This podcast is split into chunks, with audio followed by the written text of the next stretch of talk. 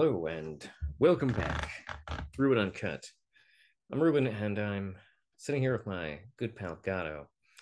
Uh, today we're going to be recording a story, well, not a story, but today we're going to be doing basically a follow up to the previous episode, The Truth About Masculinity. And uh, so, yeah. How's it going? Pretty, pretty good. Ready to talk about being a big burly man again. yeah. It's it was funny because um just a second ago off while we weren't recording, we were discussing how like it only something that, something that's weird about or impressive maybe is the word is it only took like three generations of people working in factories for society to almost completely phase out men having long hair. Uh, World War One was also part of that. Well, yeah, because everybody had to work in factories or go to war. Yeah.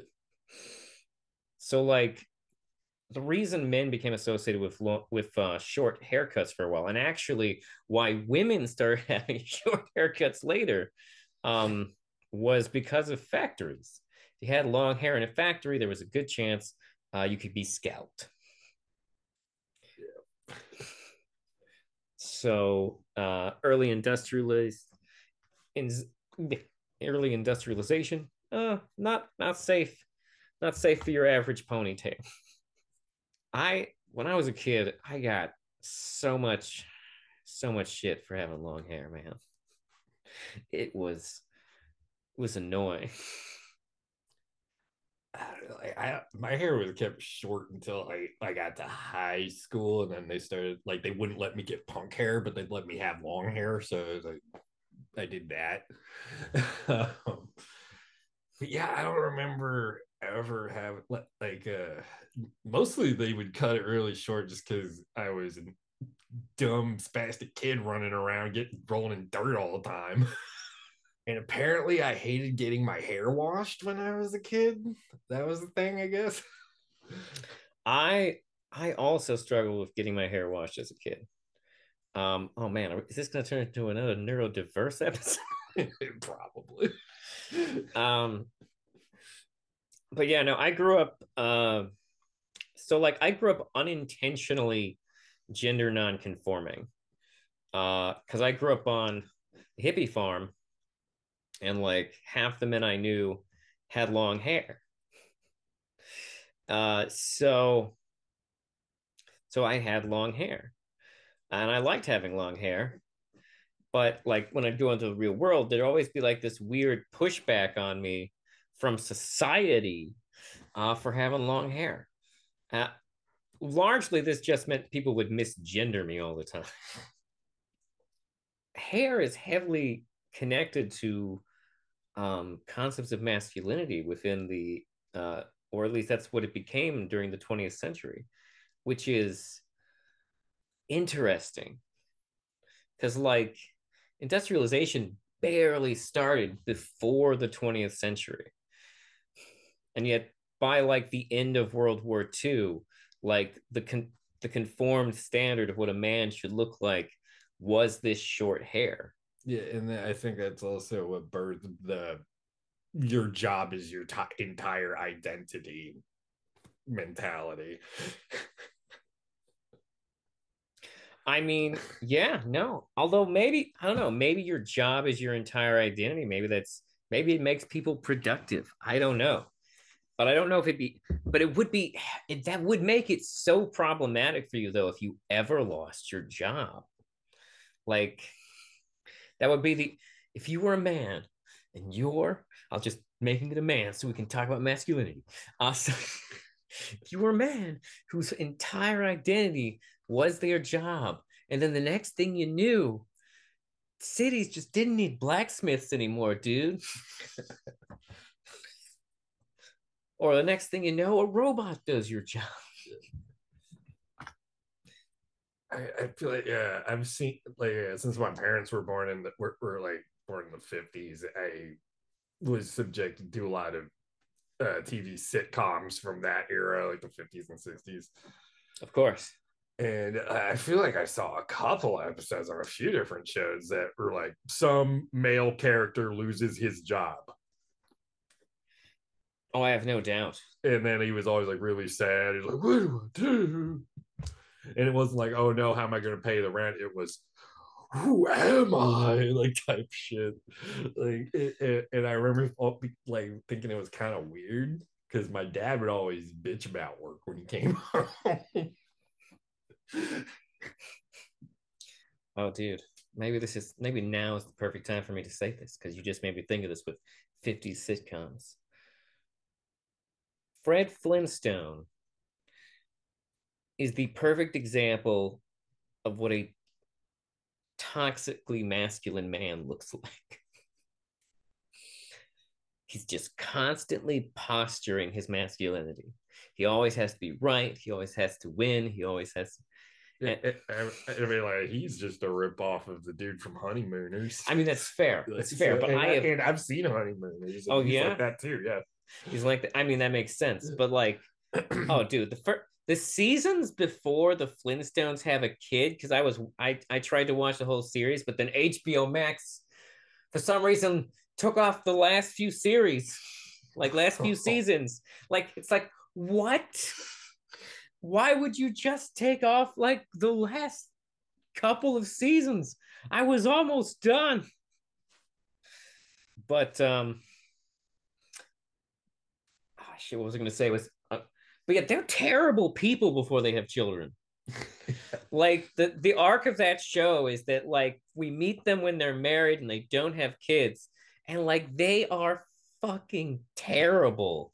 They're like physically abusive.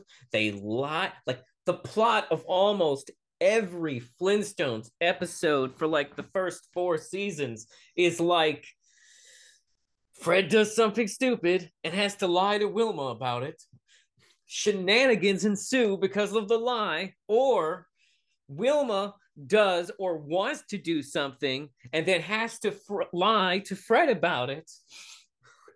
And it's shenanigans ensue. Like it's just, it's literally a, a show about how married people cannot communicate or be honest with each other at any moment.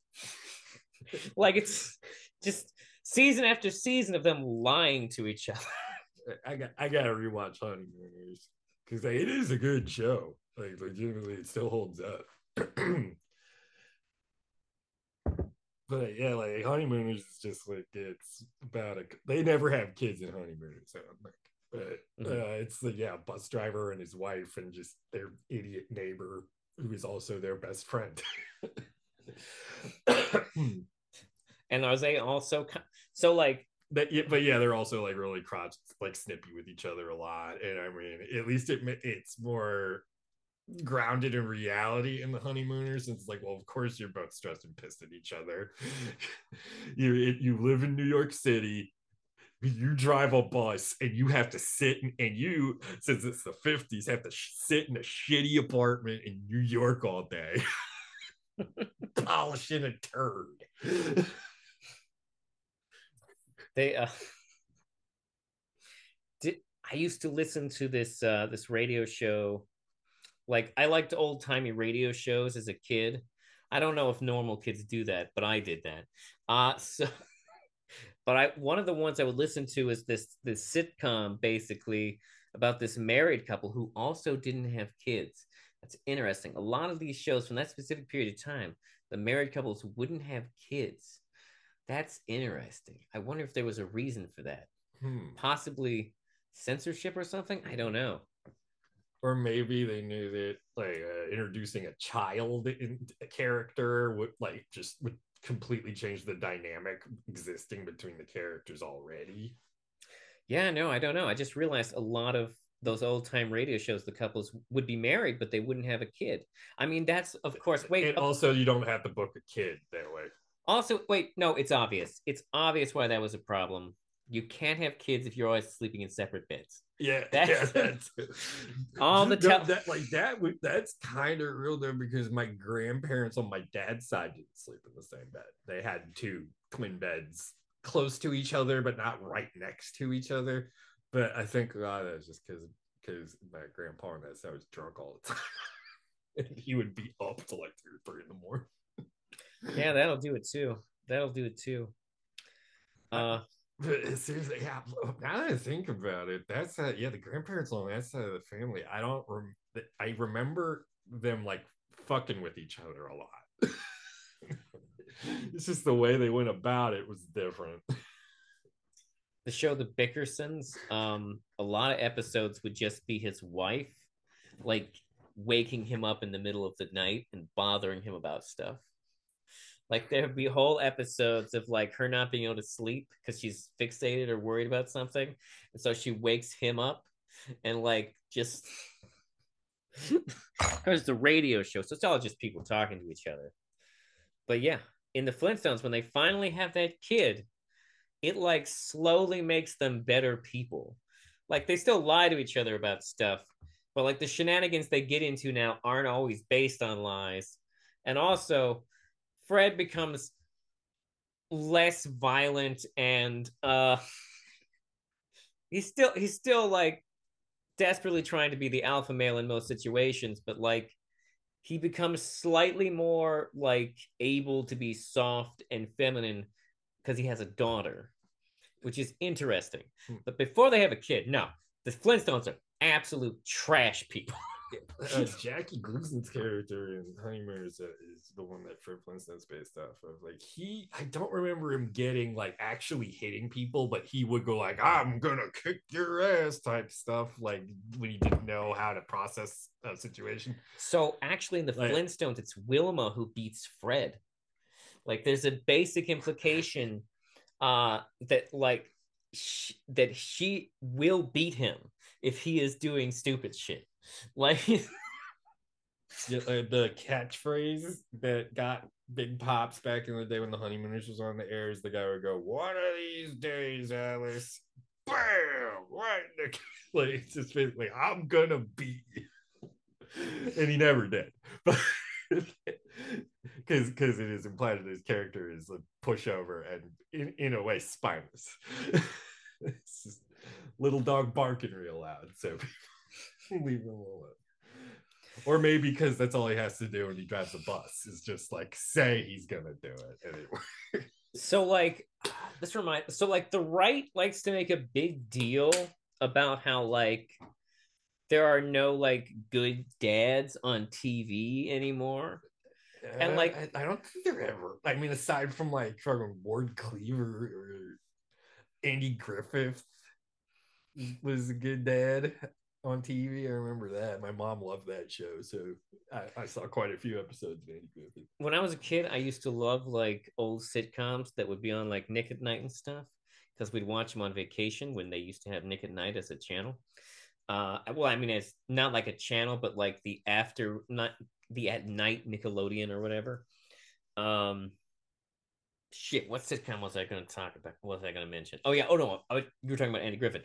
That was one of the few ones that I just was bored shitless every time. I mean, there's some good like bits here and there, but yeah, it's pretty fucking dry most of the time. I do remember one episode where there's a manhunt. Oh, nice. yeah, and I remember watching this like, what the fuck? like the last episode in this endless marathon of Andy Griffith was Opie finding some baby birds and raising them to adulthood because he shot their mom with a BB gun. And it, it- it's all wholesome and shit. And now it's like, we got him up at the barn, Andy. like, okay, I was like, what the fuck? Like they have shotguns and dogs barking, and they're like getting ready to go get this drifter. I think he was a murderer or something. It was on the lam. I don't know. like like but any like that show is only moderately funny because it can because it doesn't understand one important thing about comedy comedy is not about nice people Yeah, comedy. Everybody's assholes or annoying.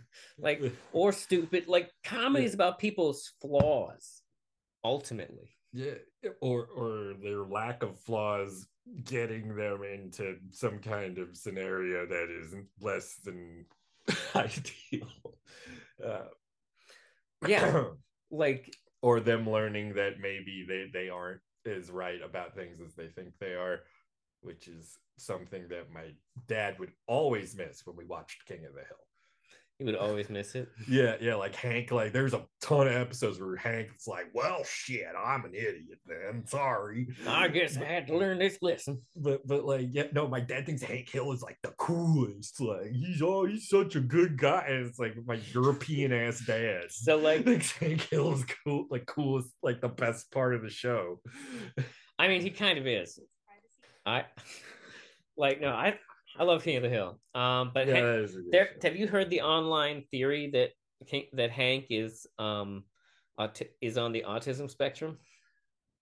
I have not, but that it kinda makes could- sense. Yeah, like um how he's like uncomfortable with affection how he um sees things very black and white how um how he has like very focused like fixations like propane and propane accessories like how he al- uh, he also reacts very loudly to things. Like he Mhm. goes, "Boo!" like he does that. and like and like half the show is basically him learning how to emotionally regulate himself because he starts off he starts off super angry and like Yeah. aggressive and like I'm pretty sure, like the first scene of the first episode, he's threatening Dale with violence. Like, like like as King as Hank's character develops over that show because one of the things that makes it beautiful is you actually can like watch you actually can like watch Hank Hill's growth as a human being Mhm. through it. Like you he starts off just just this kind of angry, bitter, cranky son of a bitch who just is ready to fight anybody or at least yell at anyone about how he's going to kick their ass. Yeah. And then like by later episodes Hank just like Hank will see things and he'll just like sigh and be like you're an idiot. yeah, and that's and that's about as far as it goes. Yeah, no. King King of the Hill's great. Truly a fantastic work of anime. It may be it may be the greatest animated sitcom of all time. yeah, because it, it it's not like The Simpsons where it's just a shell of its former self and everyone just wants it to die. But Mhm. Well, I mean, the But, thing is, I've heard they're gonna bring it back, but like, uh, it's not gonna. I If Mike Judge isn't involved with it, Mike Judge is involved. Oh, he is involved. Okay. Yes. So maybe it'll be okay. But I've also heard Seth MacFarlane's involved with it, and I don't need fucking Boston ass Seth MacFarlane getting involved with this. I mean, it's Seth such a quintessentially Southern show. I mean, like the thing about it is that Seth MacFarlane is it's it's not even just the fact that Seth MacFarlane has this extreme East Coast vibe, and King of the Hill has an extreme Texas vibe. Uh, it's that like they're completely different styles of of humor. Like King of the Hill is this v- very intensely grounded, um, like real people type stakes and characters and relationships show and then like like the most complimentary term you could think of to refer to most of Seth MacFarlane's comedy of is just like a combination of referential humor and absurdism. Uh like that's that's it. They're not they are not the same they do not make they're not the same beasts at all. If and and if anything, American Dad was already Seth MacFarlane's like version of King of the Hill. If you think about it, Mhm. it's kind of the same, kind of a similar thing. Stan has to slowly learn lessons about Having empathy. essentially, like essentially having empathy. And so he's less of a psychotic CIA black ops son of a bitch.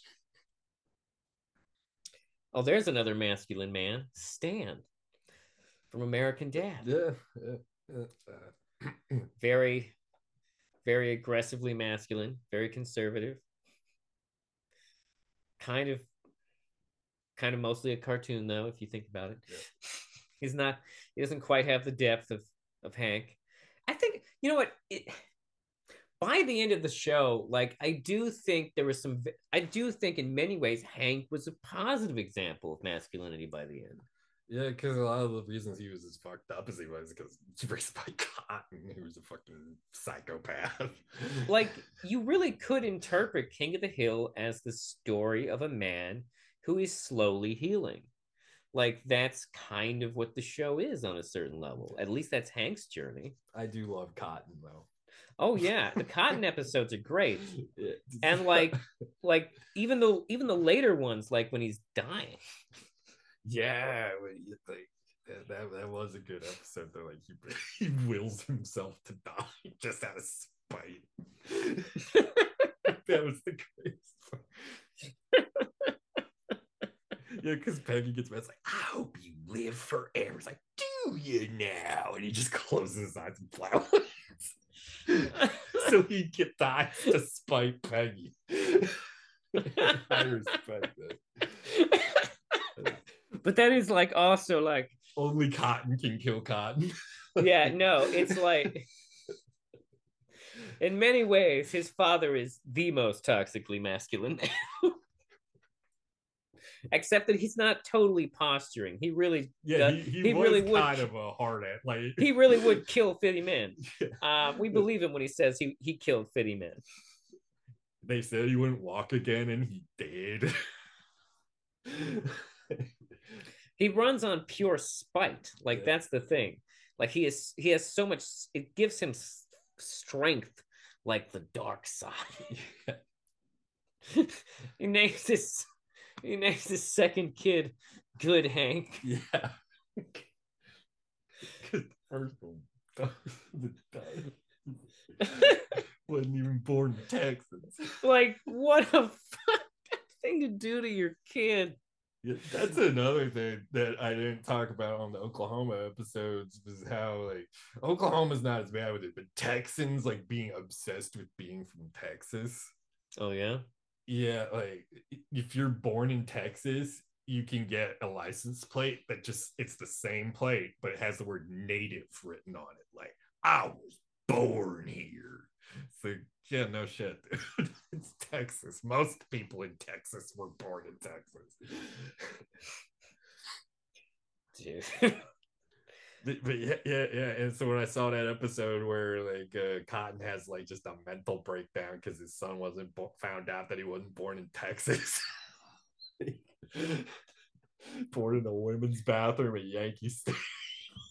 oh right, because that's that's why he was trying to get the license plate. Yeah, they wouldn't let him because his shit came up as being from New York. Oh, oh, King of the Hill, truly like uh, a masterpiece. And, and I say this as a as a hardcore diehard like uh South Park guy, and also also also like Venture Brothers. I actually do think Venture Brothers might be one of the best cartoon shows ever. Do you ever watch that one? Yeah, yeah. I think I, I, found out about it from hanging out with you back in college. like that was one of those shows Mhm. like I didn't understand it when I saw it in high school. That you know, I had the ex- you know what's funny is I had the exact same journey, but with Metalocalypse.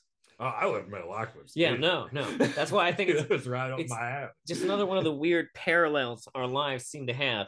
I like I I really got into Metalocalypse once I moved in with Marshall and met and started hanging out with you. Like that's when I got into Metalocalypse because initially I watched Metalocalypse a little bit. I was like, it's so dark. I'm uncomfortable. But then you see all the fun social commentary about fame and the little. little I mean, yeah, once meme once you in there. Plus, like, I dig, I dig serial form storytelling. So, like, once I pick up on the serial through lines in like a series or a sitcom, that that that really pulls me into it. Um, and Metalocalypse has that, and also, yeah, it has a lot about commentary about about fame and society and human nature cul- celebrity culture. and and metal. Yeah. Oh, I still love the episode where they try to do comedy. You're negating the premise. that is that I just said that without context for our, for the audience at all. But there there's a scene where the uh met the two of the Metalocalypse band members uh try to do improv in a in a, in a comedy club, and they're just just, just terrible. all the rules. And they're just breaking all the rules, and like the audience, like somehow knows the rules of improv better than them, which is an, almost never a thing that happens. yeah, And so they just start yelling like at them. everybody has only ever seen Whose Line. So yeah, no. When the guy yells Yeah, out, there's that, there's that like improv hipsters that go to all the shows and rant about them on Twitter. you're negating the premise." that would be great though. I wish there were diehard improv hipsters that would I think I think actually uh our college improv troupe is as close as Yeah. as anyone Yeah, ever had- got to being improv some, uh, hipsters. yeah, Portage County players did get some uh, repeat customers back in the day. I uh, I, I I can remember going to see like other colleges shows and like coming back and just being like, those guys don't know anything about improv theory, guys. But like they would always win competitions because they'd had friends. yeah, yeah, yeah, those uh All my friends are in this improv troupe. I, I have you know.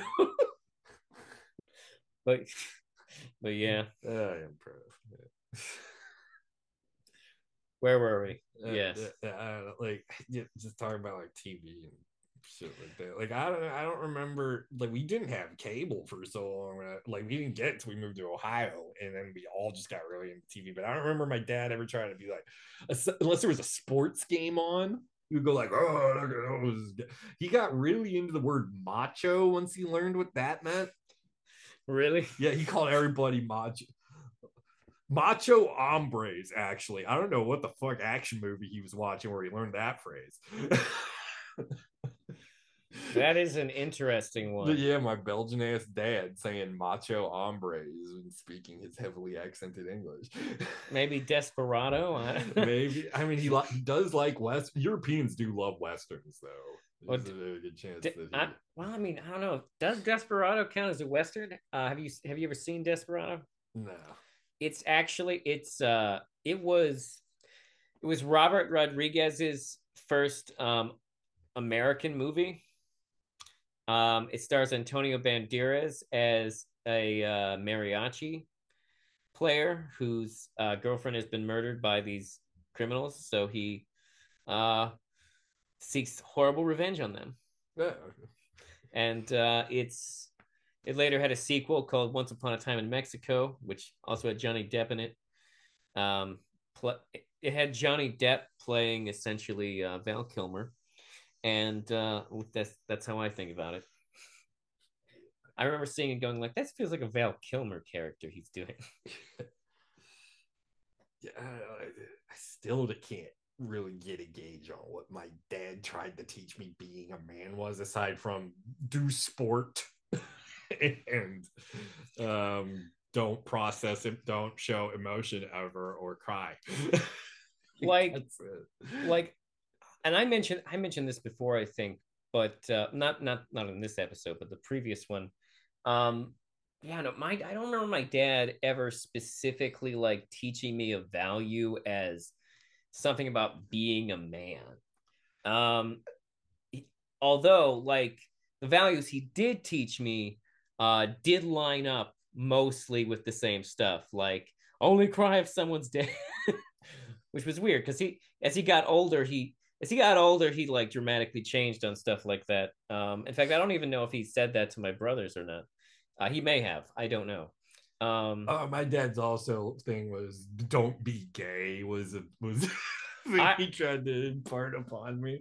my i do not remember my parents ever even my parent my parents were I do not believe my parents are homophobic at all. I they've never said or done anything homophobic.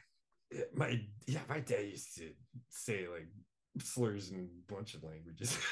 Oh Jesus! too. Like yeah, like he'd say the the French one, he'd say the German one, and he'd say and then he'd say the English one. For gay people, and it all like if like uh, uh, two men even did as much as anything as just hold hands or something, he would go like yeah, like It is wild how uncomfortable men some men are about it.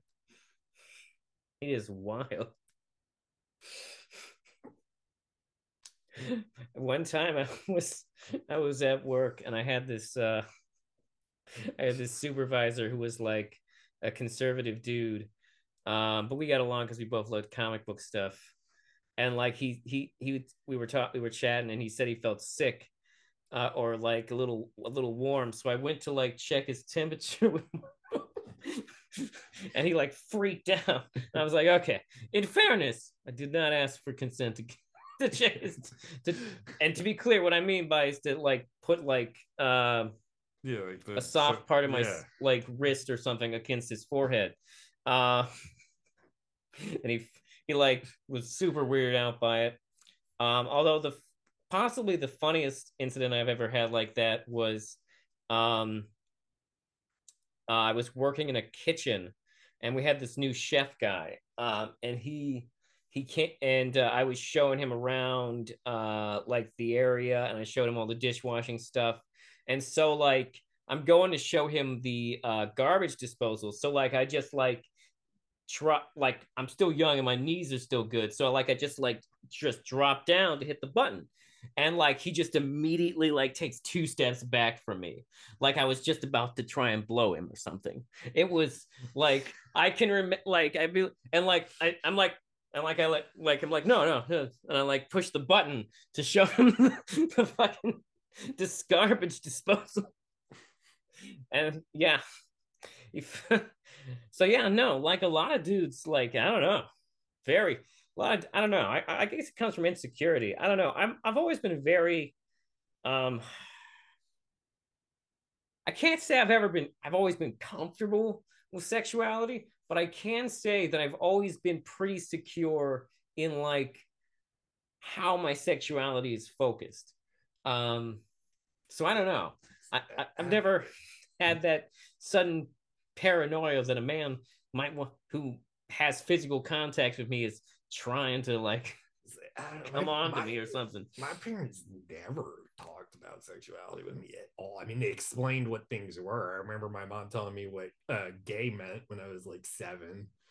And I'm like, oh, okay. uh, but like, yeah, I never got the talk from my parents ever. So like, I figured out what. So so yeah. so when I started having a. uh the, the, like uh, wet dreams when I was in puberty, I'd freak out because I had no idea what was happening, but I would be too scared to tell my parents. So I was just like, "What the fuck? Oh no!" And so yeah, like I, a lot of my uh, me learning about that kind of thing was just like stuff I'd pick up from what I've seen, uh, like relationship dynamics I'd see between my friends or my friends' parents or But, yeah, we just did not talk about that in my in in the house at all. but I do remember one time my mom explaining, "Don't have sex while you're in high school because you're all just kids and you're really emotional and stuff, and it, it can complicate things." That's all she said. She didn't say don't have sex at all ever. It was if you do it, it can very easily complicate. That's fair. You know, oh wait, maybe this is a good maybe this is a good transition, which is that like I am noticing nowadays that the most like men have gone fucking crazy when it comes to interacting with women. Have you noticed this? Yeah, it does seem a lot different than what I vaguely remember from the years past. and I'm saying this as an autistic dude. Like, like sometimes I see like like sometimes like people's messages will end up on social media or like or whatnot. There's and you just like read the encounter and you're like, what are these people doing? Like, dude, what are you thinking? Why would you eat? Why would you talk to a woman this way? Like, opening with a dick pic. Why would you open with a dick pic? What? Are you serious? How is how big would your dick have to be for that to work? And also, I don't know that that would still work anyway. or like the thing I see a lot is conversations where like women like will turn men down and sometimes they'll turn sometimes it'll be politely or sometimes it'll just be like ghosting or sometimes it'll just be like um something else like that and the men like respond by by just like spewing like hatred and slurs and whatever at these women. And it's like do you what do you get out of that? Like what is what is the benefit of responding like a total asshole? Like this is not this is not anything that a good person would do i mean like maybe if they said something like disgusting to you first like something like truly degrading. But like in general like yeah no it's it's ridiculous. And and like men's desire to get women's affection is is where a lot of people like Andrew Tate come into the situation and just complicate the shit out of everything. Because hmm. Andrew fucking Tate is is out here giving men adv- the what the problem is he's giving men advice on how to get women. But the thing is is that it's there is such a thing as bad advice that works. Like what he is giving you is the unethical cheat codes to trying to manipulate women into being in a relationship with you. Like it's the same thing pickup artists do, really. Except like most of what he's using is like pimp pimp techniques. He's pimping all the Andrew Tate stuff I've been hearing like in the news and stuff is like it's like insane. Uh, I just think it's because like everything that I learned when I was younger about like get trying to seduce women, I learned from my friends who were also teenagers because I never went to my dad to ask about that kind of thing ever. no. Which is good that I had that I uh, had that instinct because it turns out my mom did literally all of the pursuing. so dad just kind of wow had a wife come up to him one day. Wow, he got he got lucky. He got lucky. You know what? The thing is though is that it really seems like that's what everyone wants now. Yeah. They just to suddenly have someone be there who is ready to wife you up. And I have to tell you, people, that's a little bit of a ridiculous expectation. In fact, all of it's ridiculous. Any expectations are ridiculous. Like, there is literally only one valuable thing you can learn from any romantic comedy ever, which is that people meet in weird ways. That is the only realistic thing in the romantic comedies. the only one. The only thing you can take away or should take away from them is hey, sometimes you meet people in unusual circumstances.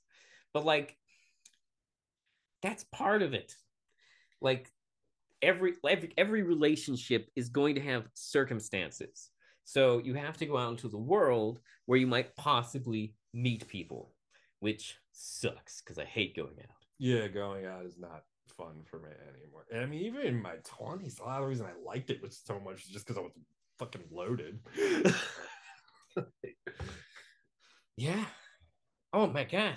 Like that's why I don't really go to like shows anymore for music because like all the punk stuff is at bars. Mm-hmm. And it's just like I don't want to fucking go to a bar be sober around a bunch of drunk people. It's drunk people are annoying as hell. yeah, no, that is. I'm sorry, drunk people, but it's true. If only dr- other drunk people want to be around drunk people, it's just and even then, it's a sticky. They they get fights all the time. Oh yeah, no, that's that's a good point. And also, like, there's typically at least one person in a group who is the drunkest, and all the other people in the group have to like watch out for that drunkest person. Oh man, I've I, I've been like uh, my early days of drinking. Like, I would steal beers from my dad in high school, but like I never could because because I knew he would notice because he beer was like his whole half his identity for a while. Yeah, that's that's the shit I remember. That's another thing I remember a lot of as a kid is my dad just like going, "Oh, beer, oh, greatest thing ever," and like he would like put like put his beer under my nose and go, "Oh, I bet you wish you could have one of these," and then yeah, I would go on to be a raging alcoholic for a better part of 10 years. Thanks, Dad. Yeah, no, sometimes I think I'm really lucky that my body hates alcohol. Like at some point in college, like for a really long time, I was good at alcohol. I, I shouldn't say good at alcohol, but like I had a good time with alcohol. And then my body developed an aversion to alcohol, specifically like that liquory taste. And it's all thanks to our, I won't say his name uh because uh, he's a respectable gentleman with a family, but our one friend, well, I think you know who we're talking about here, uh, who would bring Everclear to every party. Oh my God, yeah, he did. Uh, oh, that jungle, I still gag when I think about that jungle juice that he made that one time. Dude, when I dude, when I was in college, I he like he I left I went to a party with him and he like gave me a bunch of jungle juice to like take home after the party was done. And I was living in the dorms at the time. So I was like, sure, this could come in handy. So I just had like jugs of jungle juice in my dorm fridge. And like one time I'm going to a party and I'm it's like a bring you have to bring your own alcohol type of party. And I'm like, well, I got this fucking jungle juice. So I took it to the party and I just started trading girls for whatever type of alcohol they brought, which would normally, which, and uh, what I wanted was beers or wine. So, like, I would just like, I'd be like, sure, I'll give you some my, a glass of my jungle juice for a can of beer. Let's do that. And so I just went around the party doing that. that was a work friends party to like the one guy being way too drunk because that's another thing like that men i mean women do it too but like I, have never seen it tied up in their in oh, femininities. Yeah. like you have to drink you can't just drink a little bit you have to drink the most. Or you're a pussy. Oh yeah. Yeah. Huge problem. And i got real good at drinking the most really quick and it started some issues. But but oh man i remember one of the first times i got drunk this asshole I hung out with in the dorms that eventually I realized every word he said was a fucking lie. So I stopped hanging out with him because he was getting me heat with all the other uh degenerates in the freshman dorms. so I, I had to kind of like get rid of him. But I it was me, him, his name was Chip, and then there's this kid, Owen, who is an Asian kid from Atlanta and we all somehow got into a frat party together. Oh shit. I don't I, know how we pulled that. I have never been to a frat party. Yeah, this I think I went to like one or two. Like one was I've been to some really broy parties, but not like necessarily frat like but like yeah, like uh this except this one one time I bumbled into a sorority party. I think when I was on coke, I don't know how that happened. That that oh, is. Oh wait, that I, I remember now. Like some drunk chick wanted asked if she could borrow my lighter, and then I wanted to try to do sex with her, and I ended up going. And they invited me to their party. I think they thought I was selling drugs, which I was not. so I think that's literally the only reason they let me in their party because they thought I was a drug dealer. Oh damn! And then slowly over the course of the evening, they discovered I was not a drug dealer. I was just some weird guy with spiky hair that fumbled it off the street. Thank God we realized before we had sex with him. We were gonna have Uh, sex with him for drugs. if memory serves, I did not get laid at that party. So, but like, yeah, we all went and uh, I guess they thought that we were funny, or because it was like the first couple weeks of school where like upperclassmen were back. So they're like, let's get these freshmen hammered and see what happens. This will be funny. Maybe one of them will want to pledge. Like I think Chip knew one of them or something, or like was he was just funny because he was talked about how goth he was all the time. He wasn't, uh, but he wanted to join a frat. Not goth, dude. It's very goth. not goth. I mean, like the only thing that's even vaguely goth about a fraternity is that they have like oh this like secret society element yeah, to them. yeah, like, Like, uh, and- yeah, like there's like an occult kind of aspect to it to a to a degree Like it's a hundred percent like because it used to be like like it literally is just like secret society shit. yeah, like, Like like you meet you, it's it's a networking thing. yeah, and like- I don't know if you've ever noticed this, but when you walk by frat houses that are having a party, all of the blinds are down. Oh, I'm not surprised. Yeah, yeah, because they don't want you seeing what goes on in their party. And like unless they you're unless you're cool. and of course they frequently do stuff like hazing. Yeah, hazing. uh, they bring strippers over a lot too. That's another thing that happens. So they have to do that so they won't get indecency charges too. But They like hazing is a form of like essentially forced peer bonding.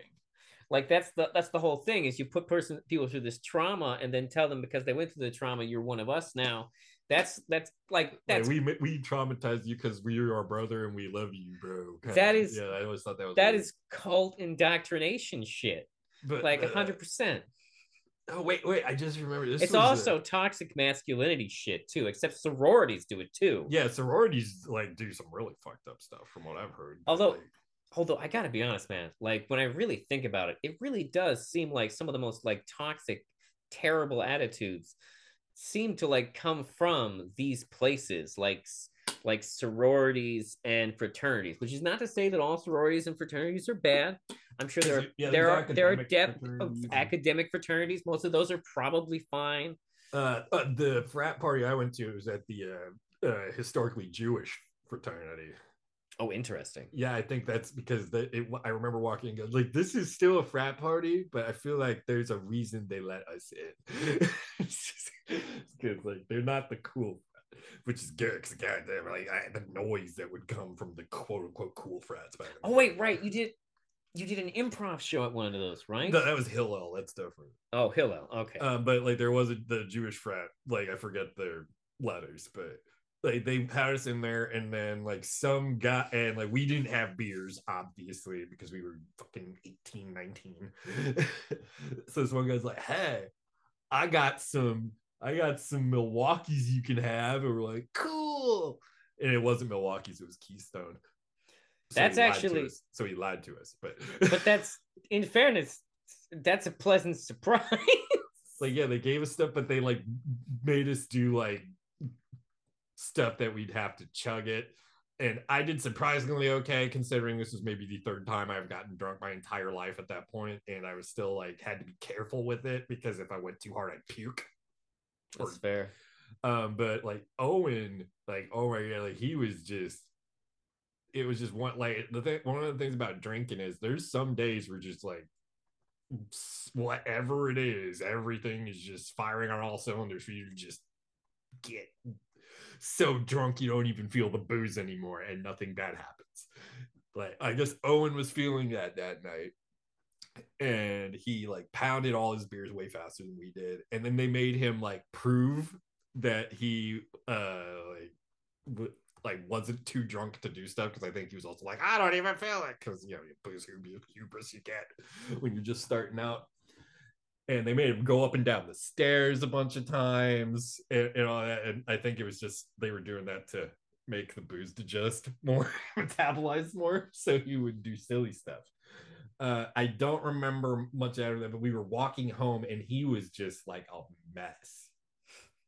And we were like, Owen, shh. Owen, like you're not supposed to be drunk. don't draw attention to how drunk you are. I and, and then like he started calling us both pussies because we didn't want to be loud boisterous drunks with him. Like you, and I think he called us F slurs too, which we thought was hilarious because he was just like, if you weren't drunk, you would not be saying that to either of us. Oh, and you are a you are a small small man. and you are very afraid of confrontation when you were sober. We have both seen it. And then, yeah, actually, after that, every subsequent time I saw Owen around campus, he always looked hungover. oh man. So I think that may have started a thing with him. I think I think some people crave the the freedom that the the imaginary freedom that comes with being that heavily intoxicated. Yeah, I mean, I've been drunk off my ass before, like a bunch of times, obviously, but I don't remember ever like. I mean, I remember a bunch of times where like I'm not that drunk, and I absolutely am that drunk. Uh, but I don't remember being like, "Oh, you did not drink as much as me, and you are not doing exactly what I am doing while drunk. Therefore, you are not not a real boy like me. I'm a manly man." Like I, I don't remember ever doing that. I just like being hammered because it made me not feel feelings. I mean, at a certain point, but then alcohol is a depressant, so you yeah, eventually it's So not fun anymore. It starts a Yeah. vicious cycle of you drinking to not feel and then it's not and then feeling anymore. shittier. and it's not even fun anymore. And you just like this used to be fun. Why isn't it fun? Maybe if I get drunk more, it'll be fun. And then it's sometimes it sometimes it is, but usually no. But uh yeah, yeah, like yeah, it's just like between stuff like that and like, it's and- it's and the- never it's never actually the drugs and alcohol that are fun. It's it's the relationships they enable you to have. or the things that you do while you are after you have consumed them to an extent. To an extent, yeah. because I've bumbled around many a city drunk off my ass and just had like just not fun at all. Like it's not fun. It is interesting though that how heavily alcohol is connected to masculinity. yeah, it's almost exclusively that is connected. Like, I mean, like even light beer, like light beer was literally invented to try and get women to drink beer. And then men took over light beer. Like all things created for for women, men will eventually take it over. yeah, like cigarettes. That's what happened with cigarettes too. Cigarettes are supposed to be for ladies, and and then you know, fucking hillbillies started smoking them because they were cheap, and and that, and then next thing you know, you got cowboys with mustaches smoking like fuck yeah. And like like that's that's kind of amazing actually. Like cigarettes, light beer, like the other hilarious the, the other the super irony of alcohol being connected to masculinity is that alcohol lowers your testosterone. Yeah. and like so like that's just that's just a like that's why that's why people get whiskey dick. That it's because the alcohol has temporarily lowered their testosterone to a point where their penis is like nah we're good.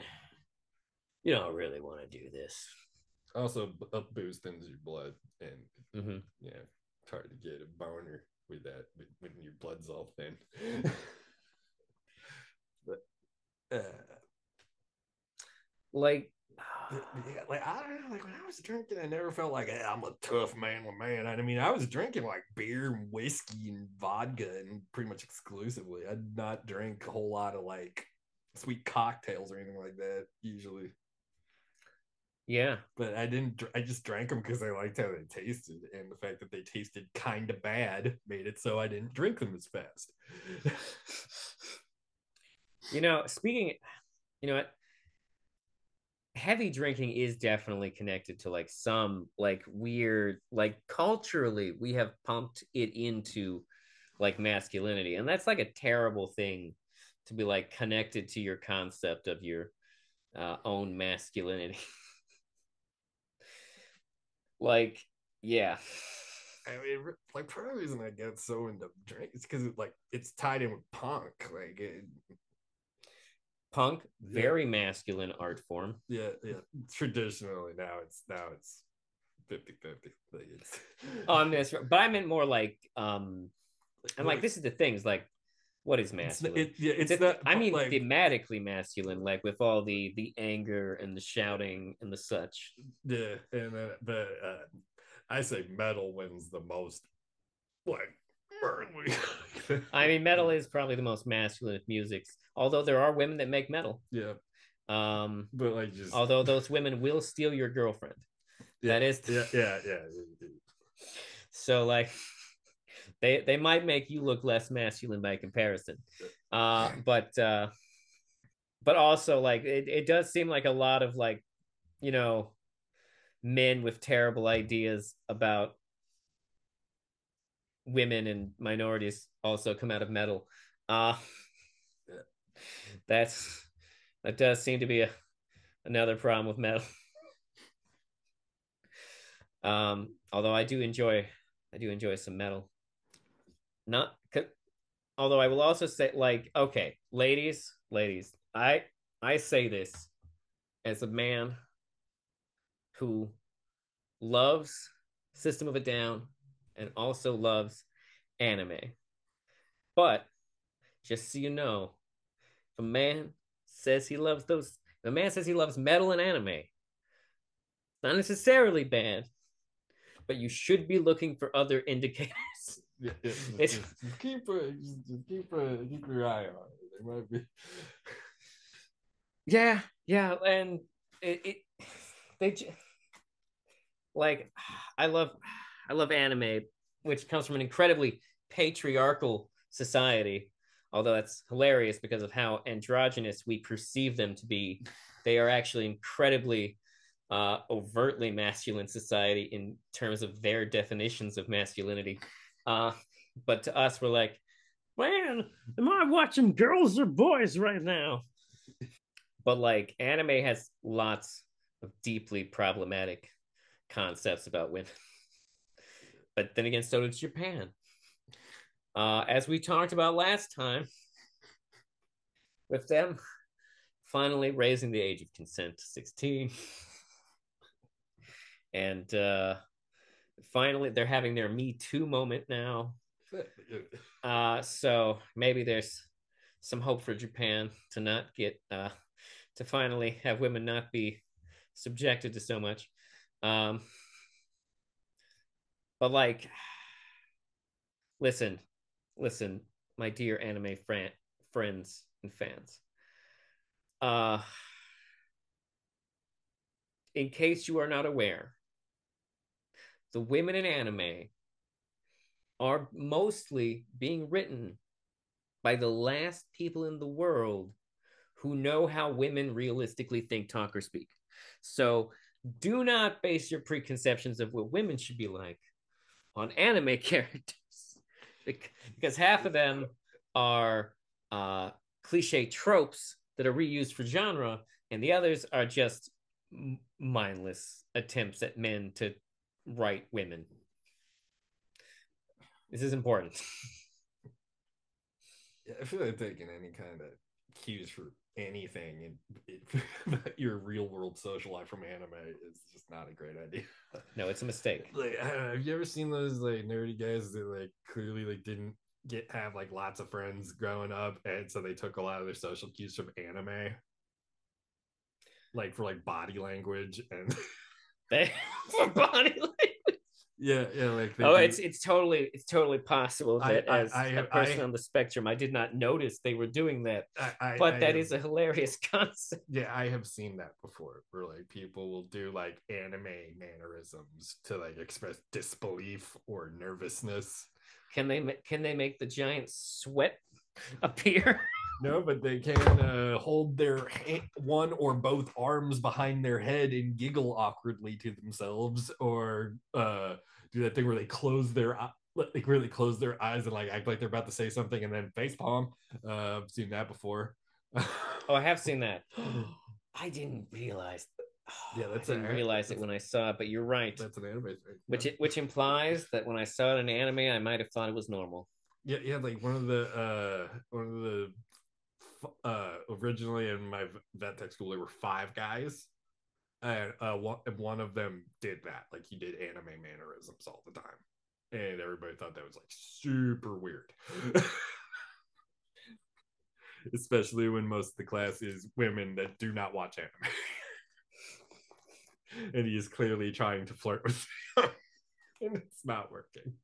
Yeah, no, you should not learn how to flirt from anime. Yeah, yeah, absolutely not. It's terrible. Don't don't do that. That's that's my advice to men who are having trouble getting laid. I will say though, now that now that I know I am autistic, uh, I'm actually very impressed with the number of people that I have managed to have sex with. It's amazing that my social skills are at this level. Uh, I'm impressed with myself. I somehow, uh, and I feel actually I feel bad saying that now because I a lot I do know a lot of autistic men uh, who uh, struggle deeply with trying to have women uh, relationships with women, and I don't think anime makes it better. I don't. Yeah. I guess is what I'm saying. So do you think do you think Andrew Tate will go to jail? Uh, I mean, I'm saying probably because I feel like if he could have could buy his way out of this, he'd have done it by now. I actually that's the thing is he's not he's not actually as rich as people thought he was. Like apparently one of the things that's come out is that he was like renting the Lamborghinis, like specifically like for promotional reasons. Not surprising.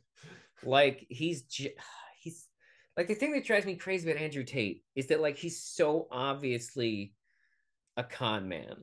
Like like and I'm I'm telling you that as a once again, and I'm gonna it, it, this might be ableist to say, but I'm being ableist to myself. As a person on the spectrum, it is so obvious he is a con man. Yeah, yeah. Like, it's, not even subtle. Like he leaves a trail of fucking snake oil when he walks, dude. He's clear. Like he fucking he literally brags to your faces that he is a con man. He's literally teaching you how to trick women into being in relationships with you. That means that he is a master manipulator. If he is willing to sell you that information, you can guarantee he is willing to manipulate you. it's it's like it's it's like it's like the it's like the chickens see uh like it's like the chickens see the fox is set, put up a sign that says for rent outside a chicken coop and now all the chickens are like yeah yeah the, the fox has a chicken coop for rent. Let's go live there. And the fox eats you up because all you saw was the deal. And then he charged you $50 a month so you could learn how to be more of a man. Let me tell you, sir, there are plenty of people in the world who can talk to you about being a man who will not charge you $50 a month. Good Lord. Oh, and he's like, he just spews anti realist bullshit. Like, it bothers me. It, it bothers me when people are like, trust your own eyes. It's like, do you do you understand how human eyes and brains work? There's a lot more to it. We, we can't possibly have all these experiences with just our own eyes. if if I were to do that, why would I ever believe that France existed? Oh, so France just shows up in movies and television sometimes. Oh, that's real convenient. I I bet a lot of places I've never been that totally exist, man, have been in movies. Central America, yeah, that's just made up. We all know the Mexicans are really from New Mexico. And frankly, sometimes I don't think that place exists because I've never been there. like that's the problem. Like at a certain like you have to you have to have some type of proof for things. Although I will say, it is it is important to understand that it is okay to admit you don't know things, because a big problem that we're living in right now in this age of like uh this age of like strong quote unquote strong men or whatever that that the conservatives are trying to push like it's like in this age like the norm has become to posture to like just posture your own importance as a signal to others. And like like that's what that's what people like Andrew Tate do like they're posturing when they when they rent Lamborghinis to convince you that they're successful which by the way just so you know like promising people fast cars is a common point in a pyramid scheme like if you've ever been in the room with a pyramid scheme pitchman where there's like more than one person, like it's not just like a friend of yours that's trying to like convince you, then they're gonna have like posters and things, and they're gonna show you slides and be like, Tom was able to afford to buy this sports car here. If you learn how to sell annuities, you can too. Selling annuities is legitimate. I understand it's not a pyramid scheme, but it does seem like the people who want to teach you about selling annuities is a pyramid scheme. It does not cost ninety dollars to do a background check. Uh, but like that's like it's so obvious that these people are using like like so many people nowadays would fall for a cult. Hmm. Like it is surprising more people aren't in cults because we just keep falling for like documented t- techniques of like cult leaders. And it's bizarre. And all people do now is posture and get out of everything. Like that's the fucked up thing is that people who this is a problem people who admit to wrongdoing get punished and then people who are like just deny it endlessly just deny it until everyone forgets it's fucking insane like how did nothing happen to Matt Gaetz?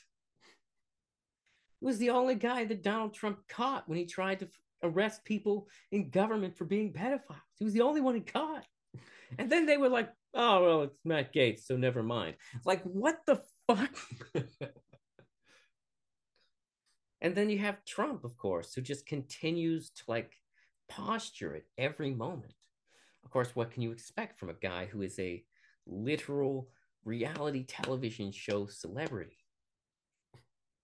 That's what's hilarious to me is that like the right started calling Obama a celebrity president, but it's like he's kind of only famous for being president. Yeah. Donald Trump literally used to be on TV and in movies and yeah. had him on his own Monopoly board game and sold steaks in and, sharper image and, and did ads for Pizza Hut and and and owns golf courses. Yeah. But then again, who is the most pop who is the most popular Republican president before him? Ronald Reagan, a fucking cowboy movie actor. Yeah. Who didn't know shit about dick. Wow, conservatives love celebrity presidents. Like like if someone gets up in front of you and they just start telling you how great you are and how people don't understand you, like, bro, you're getting gaslit. You are getting like this person is this is stage one of an abusive relationship. Them convincing you that you're amazing and then being able to tell you to do whatever you want. It's yeah. And like it really it is unsettling apparently that Andrew Tate is super popular among young young like teenage men. Yeah, uh, like I've seen stuff where teachers are like, "Not seriously." Since that guy started putting out shitty videos, all these like got all these kids saying shitty stuff to to girls and women.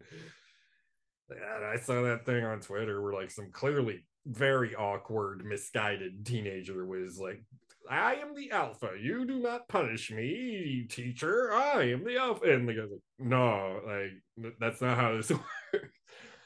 Oh, I've seen that video where the Yeah, guy is yeah, every- basically telling the kid you have to go to the principal's office. Yeah. And he's like, um, like, no, that kid, whew, that kid. Yeah, I I feel he- bad for that kid. Yeah, I do too. But Like he's he's got it. he's just he's just a, clearly a super awkward kid possibly adhd or on the spectrum or any other numerous other typical things like that. And he's just like clearly extremely uncomfortable. I mean well he's not no he is uncomfortable. What am i saying? And he just trying to posture as like the alpha like he knows what that means But like the, way he was doing it was like the way Andrew Tate does it. And Andrew Tate's not like for all of his talking like I'm a man. He doesn't do a whole lot of aside from smoking cigars and drinking, he doesn't really do a whole lot of stereotypically manly things. He dresses really metro. Mhm. Have you seen the way he walks? It's very like trapesy. like how?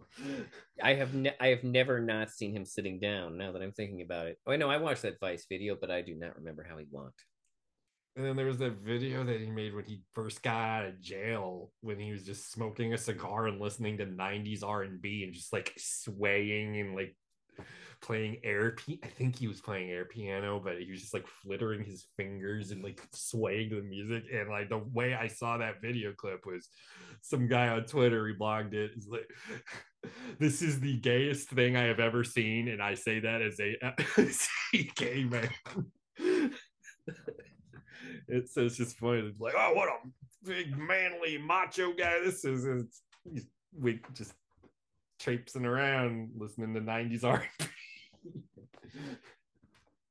there's a lot of people who think that Andrew Tate might just be doing a character, but Yeah, like, that's what I thought at first. I thought he was just like doing a bit. like, and I a totally understandable thing. And like, he does whenever he gets in trouble, he tries to act like that's what he's doing. But like, if that's really what he's doing, then like, it really raises the question of like how much of him is a satire. Like, that's the problem is that he, there's no clear line. Uh, uh, If you watched like any documentaries about him though, I've seen a couple of videos. I I listened to a Behind the Bastards on him. have you, they where they pointed where they brought up a couple different inter they read part of his autobiography where he talks about have you heard his story of being born Nah. andrew tate wrote in his own like book about his birth that like in his he tells a story about how like when he when the when the uh when the doctor held him up and like pinched him to get a reaction he didn't cry he just growled aggressively at the doctor That doesn't happen. Babies don't know how to do that. and like he and like basically says that he instead of crying as an infant he would growl and it's like dude this this what you're just you're you're definitely lying but if you weren't this would be a clear indication of some type of developmental disability if that was That- truly he happening He just had such a weird life when he was a kid. Like his dad was a transient chess player. yeah And it, who would just like who may or may not have worked for the cia and, and, uh, I guess like his dad would come home and just like berate his mother or something for talking to him or something. And like, and I guess the way that Andrew dealt with that, internalized that was mom's an idiot, dad's cool, not my transient philandering chess champion father is kind of being a problem. apparently he got really into chess yeah, like and he was good enough to actually play with adults as a kid. Um, and he said he did, he said it, he basically said he wanted to play chess all the time because he thought everything else was boring. But so he was, but apparently he got into like a competition with with uh with with like adults, and apparently he like lost three out of five matches. And like most people would think, like, oh, for a kid, two out of five is pretty good. But like apparently, like he was then removed. His father removed him from the competition. His father claimed because he was uh, being emotional because he was losing. Um, although it has been pointed out, some people think that he may have also been intimidated by his son's uh, chess skills. Because, like, if he had been that good at his age, how good would he be as an adult or something? I don't know. Yeah, it's just a weird. Oh, everything about it is weird. And that one's not from his autobiography. I mean, obviously, it, it implies he had a childlike emotion. Uh, but yeah, no, he, Andrew Tate is, it's just like when you take someone's passport, that's like the first sign. That's the very, that's like the very first sign of human trafficking. If they take your passport, everyone, please tell me you know that. Please don't go to another country and let someone hold on to your passport. Uh, and then like he has like this cult of uh live streamers that like Mhm. followers go like that Adin Ross guy, which I've seen Oh footage of God. Andrew Tate fucking with Adin Ross, and some of it is really funny when Andrew Fucks with Adin Ross, and Adin's too stupid to know that's what's happening. Adin, the problem with Adin Ross is that Adin Ross is a, Adin Ross is a content whore. Like he will do anything his audience wants him to, essentially. Like, you know, he's starting up a hype house with uh Sneako. I don't know if you've ever heard of Sneako. But I know who Sneako is. Oh man, we didn't we need to talk about Sneako. That guy is something else. I mean, he has admitted that he's a grifter. Like he went on record saying that. Like I- he said that on on a Rumble stream. I think that's what he does now. Streams on Rumble. Thing- and he was just like, Yeah, yeah, red pill shit's dead now. I'm trying to do something else. Like and he just admitted, like, I don't actually believe it. I think he, he does Well, believe some of I, it. I've I've actually seen some of like the content where he was like like slowly like starting to lose interest in the red pill community. Because I mean, how often can you just scream the word bot over and over again? And like, Mhm. it- like all the all that he did on those streams was just go, "Shut up, bitch, dumb skink," and then, Yeah. and then all the thirteen year old brutalies in his chat live chat would be like, uh, "www, so good, so." Yeah, no, I Sneako Sneako is so young though. Like Yeah, he's fucked his whole life up. Honestly, though, he just has to do this the rest of the time now because there's footage of him pantomiming raping a woman, and Jesus him. Christ. Uh, he also did a thing where I think someone made a dance mix, like just like elect like an electro kind of dance song over Hitler speeches. And I guess there was a streamer he was just dancing to Hitler speeches. The the And then let's see here. Who else is who else is an obnoxious red pill grifter? um Or at there's a least bunch of them. Masculinity based grifter because they're not all red pill. Some of them are like and Andrew Peterson uh, Jordan, Jordan Peterson is more of a tradcon type person. Yeah, he cries too much to be a be a man, bitch. type of guy. Yeah, Oh, no. You, oh, you ever heard of uh Fresh and Fit? Oh, I know Fresh and Fit. yeah. Yeah. those guys are something else. And then there's the uh other podcast where it's just basically the Christian version of Fresh and Fit. Um I forget what it was called, but it has like the the uh, little person guy in there who's a who's a piece of shit, and like all of his like empty headed like girl girls girls dumb should be wife. Wait, God, are you talking about are you talking about Jesse Lee Peterson? No, No? Okay. Yeah, this, like, this guy's name is Big Nick, and he has like a podcast where it's just we're Christians, we're good guys. Let's talk about the Lord, bro. Yeah, getting saved, man. That's the best. But then it all turns into just like, and women are all stupid bitches because we can't get laid. Even the cute one. oh man. Like It, it is something to watch. Like a lot of their streams, like uh, a lot of reaction YouTubers have been have been uh, roasting them, and like they're just so inept at comebacks. I'm not surprised. like they're not the people in these communities are not super clever. Yeah, they're not. Yeah, they just they just react to things, and their retort for a lot of things is usually just repeating what the person just said, but in a me me kind of way. Which I mean I've definitely done that to someone before. But but yeah, but no. that's literally everything they have. They don't have anything else. Just calling someone a bot or an NPC or soy boy or and making fun of and making fun of what they just said, but without saying why it's they are making fun of it. I mean, it's, it's very true.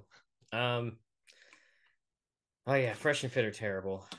Um, they got kicked off YouTube too. yeah, well, they technically they got they didn't get kicked off; they got demonetized, which is almost worse.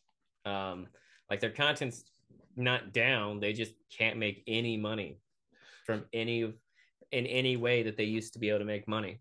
Like I, I, I have seen uh, some fresh and fit stuff in videos that where they're making fun of them, and uh, like there's videos where they have women on that like do a lot of them usually that do OnlyFans because that's a big thing with that kind of podcast. It's like, well, why because... would you do sex work? Sex work bad. Only boyfriend should see you naked ever. Well, I mean, like that's the thing is that the problem with fresh and fit is that fresh and fit are like fresh and fit are the type of people who see a problem and they're like okay we're not going to try and make things better. We're going to actually embrace the problem but at the same time make sure that we like come out on top of the problem.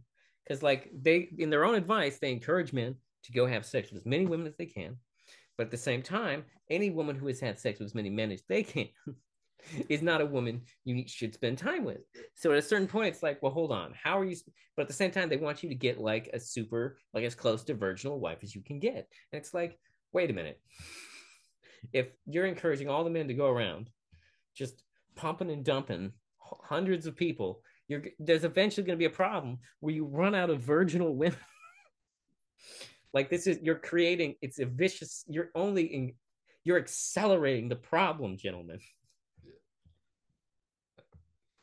and then like it turned it, I saw one where they were where like some women were like just like roasting them like with sound arguments. And then like they they burn them a little bit here and there but it wasn't all it's just ad hominem attacks. And their comeback was the most half-hearted attempt at gaslighting i have i think i've ever seen. And i have seen some gaslighting at my apartment in oklahoma before because there was a couple that lived in the building across from mine that would just the cops were over there all the time because they would just be screaming at each other and they'd gaslight each other. Like both of them would be shitheads. There was no good person in that apartment. They were both pieces of shit. That happens. That happens. And, and, like I remember one time, like I, I counted, like I was out walking my dog, and since they were screaming, I heard them like everywhere. I counted like the who the gaslighter and gaslight e was once changed five times in like 10 minutes. Impressive. I think they were both like loaded too so that probably didn't help anything. But then like i uh usually the one time like the the biggest one i saw like the guy was clearly the bigger dick of the two of them that day. Like he was the bigger piece of shit that day. And like i think the wife locked him out and he was like banging on the door and like then she called the cops on him eventually. If that's just i'm thinking somebody probably called the cops before that but it could easily have been any of the neighbors. Yeah and, and then like some one of the neighbors was like oh my god just get fucking divorced already jesus christ. He's like fuck you motherfucker and the guy like his voice like just squawked off like three octaves and he's like you motherfucker! Like he couldn't see where the neighbor was was. So you're just like shouting into the night fuck you motherfucker mind your business. I think they got evicted because eventually I just stopped hearing them and yeah, they, the cops were over all the time for those two. So like, so so between the like, I don't know what what how your average Okie raises their kids, but like if they're both doing the same shitty moves to each other in a mutually abusive relationship.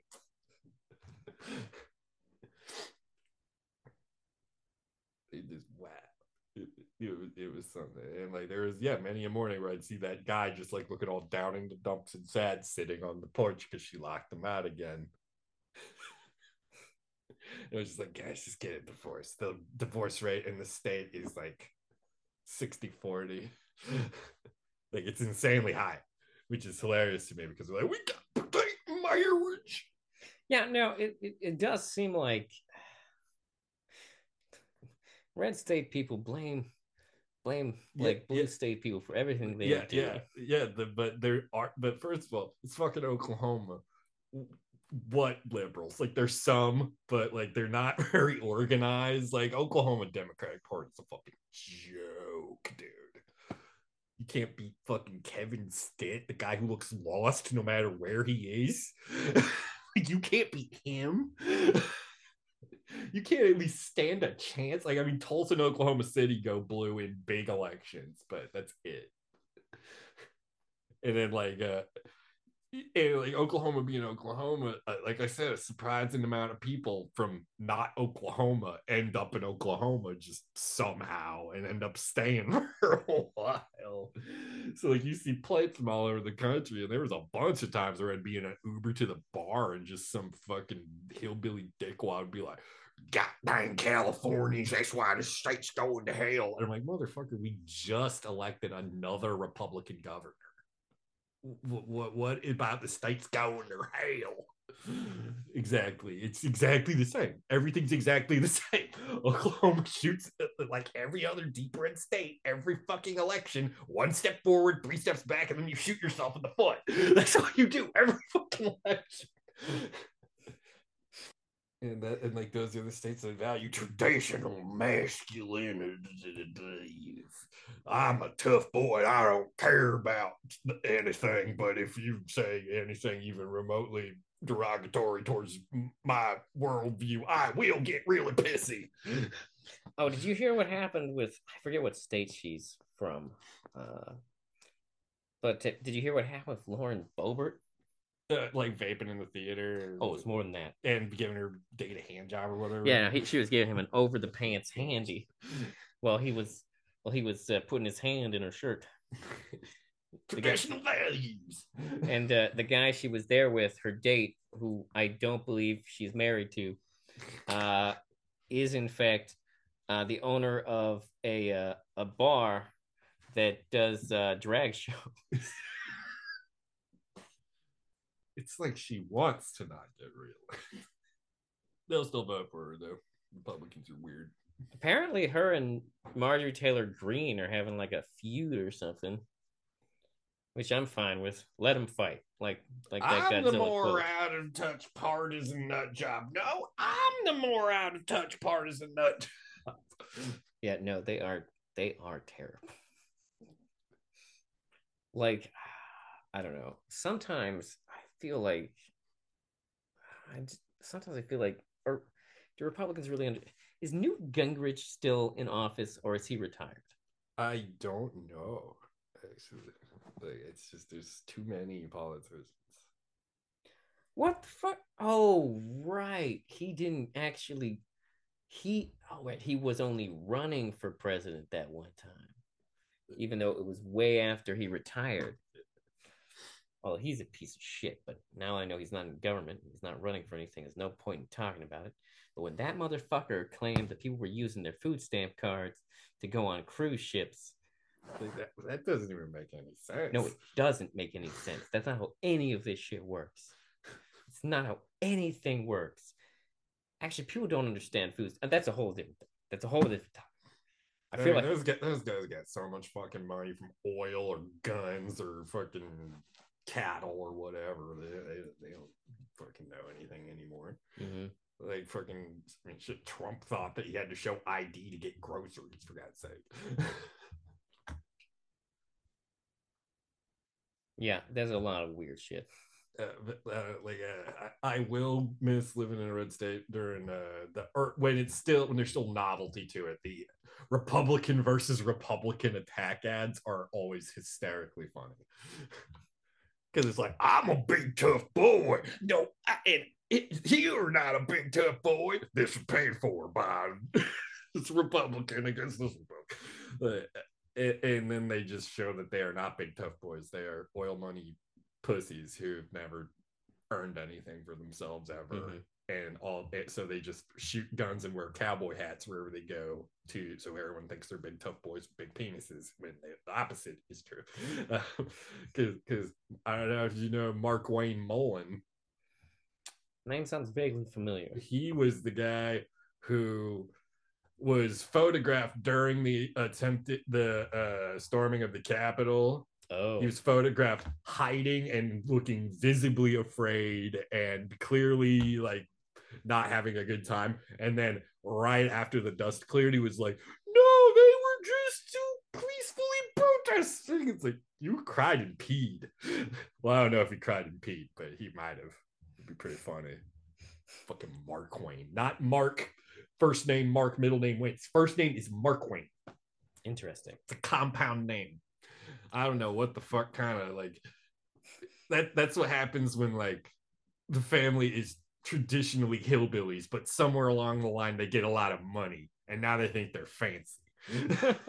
but they st- they're still just hillbillies. You can't get that out of you. All right. Well, we've we've been rambling for a while now, yeah. but uh, so maybe we should start wrapping it up. But I, All I think I have an idea.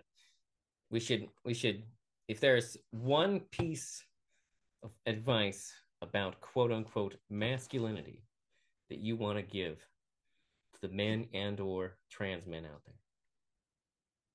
Um not showing emotions doesn't make you tough. It makes you cold and distant and dead inside. Like seriously. Mentally have have the emotional bandwidth to cry occasionally and tell your kid you love them if you have them. Yep, those are those are definitely good things. Oh right, I remember the one thing I wanted everyone to know. Um, so this is this is going to sound weird at first, okay, but this is important that you understand this. Ugly, stupid people have ugly, stupid, poor people have sex all the time.